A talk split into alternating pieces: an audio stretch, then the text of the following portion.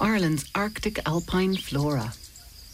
Despite what we might like to think, Ireland is not a cold country, at least when compared to other countries this far north on the globe. And so it is a bit of a mystery that we have plants native to this island which are normally only found in the Arctic Circle or growing alongside glaciers high up in the Alps. These plants are known as Ireland's Arctic alpine flora. There are at least 16 different flowering plants in this category, each of these species selected by evolution to survive extremes of cold, ice, snow, and gale force winds.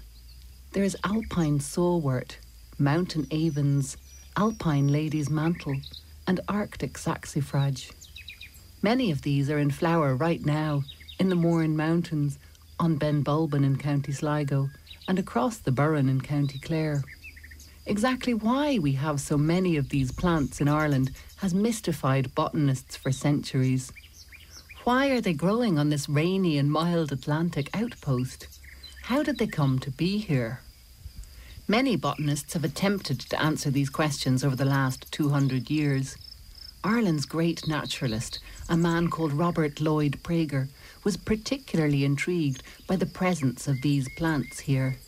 Praeger had a full time job working in the National Library in Dublin, but spent his free time travelling by train and by bicycle across Ireland, exploring wild places, cataloguing all the wild plants of Ireland as he went. Praeger's botanical expeditions took him to some of the most remote, inaccessible, and beautiful places in Ireland. One such place is the north facing slopes of Ben Bulben in County Sligo, home to many of these botanical oddities.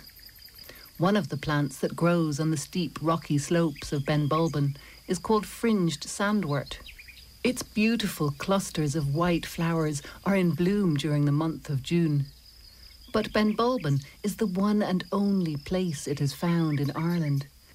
This plant has never even been recorded anywhere else in Britain, though it's quite at home in Greenland and also grows alongside glaciers in the Italian Alps. Also flowering during June on Ben Bulben is the intriguing Arctic saxifrage, a plant that grows at higher elevations than any other flowering plant in Europe. It's one of the rarest plants in Ireland, found only in the shady north facing slopes of Ben Bulben.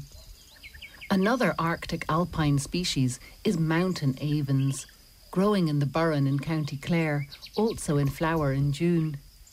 The cup of white and yellow petals on the flower of mountain avens focus the heat of the sun to the centre of the flower creating a heated landing pad for visiting insects.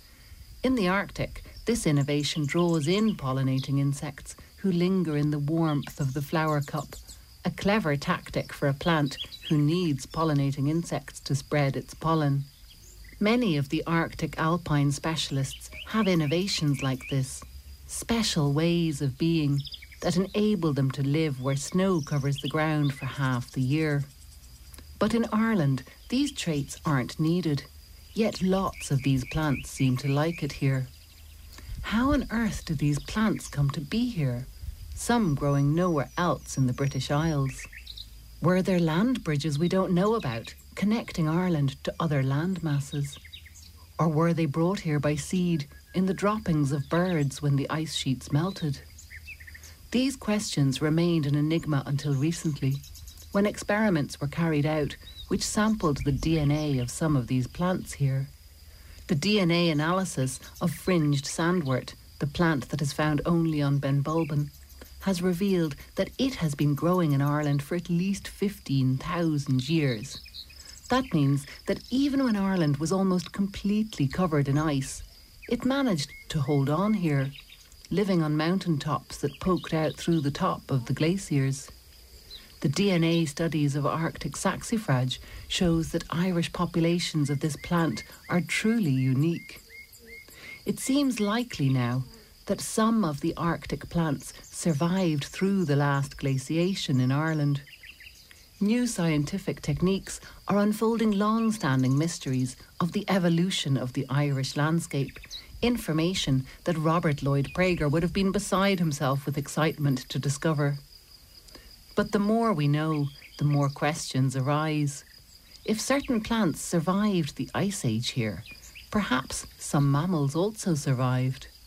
With advancing scientific evidence, new clues are being revealed and discoveries are unfolding all the time. Each generation resolves the mysteries of the last and opens up new questions for the discoveries of the future. Perhaps we will even explain the mystery of how any of us came to be here. The science and the stories are still unfolding.